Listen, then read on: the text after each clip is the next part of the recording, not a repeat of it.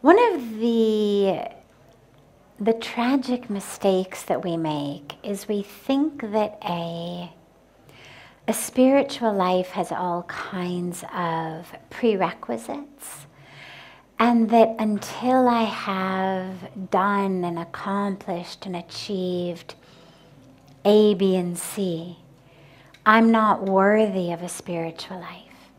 And a lot of people deprive themselves, not just of a monastic life, we'll come to the monastic life in a moment, but there's this sense of I'm not yet worthy of God's grace until I do A, B, and C, or X, Y, and Z. First, I'll achieve this, do that, I'll never miss a morning's meditation, I'll never hit the snooze button, I'll never have a thought of anger or greed or lust, I'll never allow my ego to run away with me, then I'll be ready. Then I'll be worthy of a spiritual path. But thankfully, thankfully for all of us, it's not like that. Grace isn't waiting for you to be worthy. Grace is just waiting for you to be ready. Grace is always there. That spiritual life is always there for us. Whether you got up on time to meditate or whether you hit that snooze button until 10 a.m., either way, grace is there. And so, when you speak on a more specific level of monasticism, it's taking very specific vows. So, a normal spiritual life is just about opening ourselves to Spirit, drawing our awareness, our consciousness deeper and deeper into Spirit, into consciousness, into pure awareness. The monastic life adds an element to it. And that element are very specific logistic vows vows of celibacy, vows of non attachment, vows of complete dedication to God.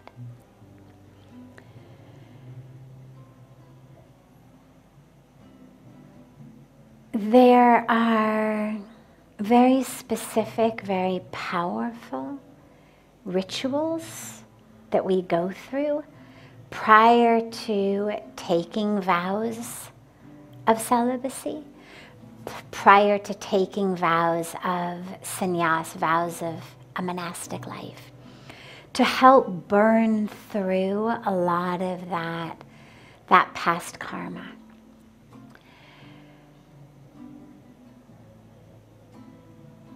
The patterns from our past I'm not sure that they're ever completely gone.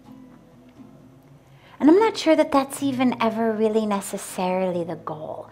The goal is not so much about obliterating your past or annihilating your past or erasing the past. It's simply about freeing yourself from the past. And so that pattern may still be there on some level of the subconscious mind. But as long as you are able to bring consciousness to it, so that you're not acting as a slave to the subconscious mind, so that you're not acting out that pattern. That's the primary thing is to bring consciousness to the unconscious, to bring consciousness to the subconscious so that I'm able to say, if a thought arises, oh, there is a thought that is a, a consequence of, a ramification of, connected to this experience from my past. Or something as simple as connected to this pattern of chemical hormones in my body and everything in between. We bring consciousness to it. We simply notice it. We realize, ah, yeah, I have that pattern. Oh, yeah, I have that particular tendency. That doesn't have to be obliterated before you embark on a monastic path. What has to be obliterated, though, is the, the loss of consciousness into subconscious autopilot, such that those patterns end up dictating not only a thought in my mind, a passing thought that I'm able to bring my mind back to the breath, back to my mantra, back to the moment. But a thought that leads to an action. That's what we need to be absolutely free of. And the first and most important way is simply awareness.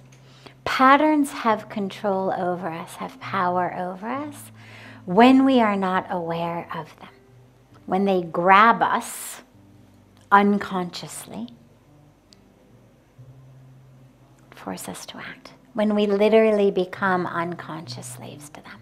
But if we know, okay, this is my pattern, and we are aware, conscious. For example, anger. One of my favorite experiments is and demonstrations is to say to people, okay, you've got 30 seconds to become furious. On the count of three, 30 seconds you have to become furious. One, two, three, go. Now people, people can't do that. Why? Because anger is unconscious. Now, sitting here, I can certainly think of things that make me angry. Everyone can. And if you can't, think of children dying of hunger. Think of women dying in childbirth. Think of trees being cut down. I mean, there's, there's plenty of things in our world to, to make us angry. But we cannot consciously generate rage fury. Why? Because it comes when we're unconscious. And that's why so many of us, after an episode of anger, say things like, oh my God, that wasn't me. I didn't mean it. Well, if you didn't mean it, then who was it? If it wasn't you, who was it? What we mean when we say that is, I wasn't conscious. I wasn't in my conscious so anger requires unconsciousness. It requires me to be moving literally on my subconscious, unconscious autopilot, patterning. Taking vows of monasticism doesn't mean I will never have a trigger of anger. What it means is I won't act on it. Because it means that in my in my vow, in my commitment to consciousness, being awake, renunciation. Part of what I renounce is unconsciousness. Acting out of just impulse and instinct. Again, whether it's lust or greed or ego or whatever it may be. So a thought may still arise. You don't have to wait for the thoughts to go before you embark. But you just have to be grounded enough in consciousness and awareness that you don't act on them. And then something very beautiful happens also, which is the the vows of that path, the actual ritual of renounce, re, renouncing, in and of itself is so powerful that there is there's an almost alchemic transformation that takes place when you are initiated into an order of monasticism. And that initiation, the power of that, the power of the vows, the power of the ritual, actually propels you forward in a lot of ways. We still have to do the work. It's not, unfortunately, a, a magic wand that wipes you, wipes you free of the thoughts or the patterns. But it's very, very, very powerful to give you the ability to not be a slave to the patterns. So acknowledge the past, see it, be aware of it, know what the patterns are, and then engage in practices, meditation, mindfulness. In every minute, every moment, such that although the thought pattern may arise, you're conscious, you're aware, you're able to see it. and you don't fall prey to it.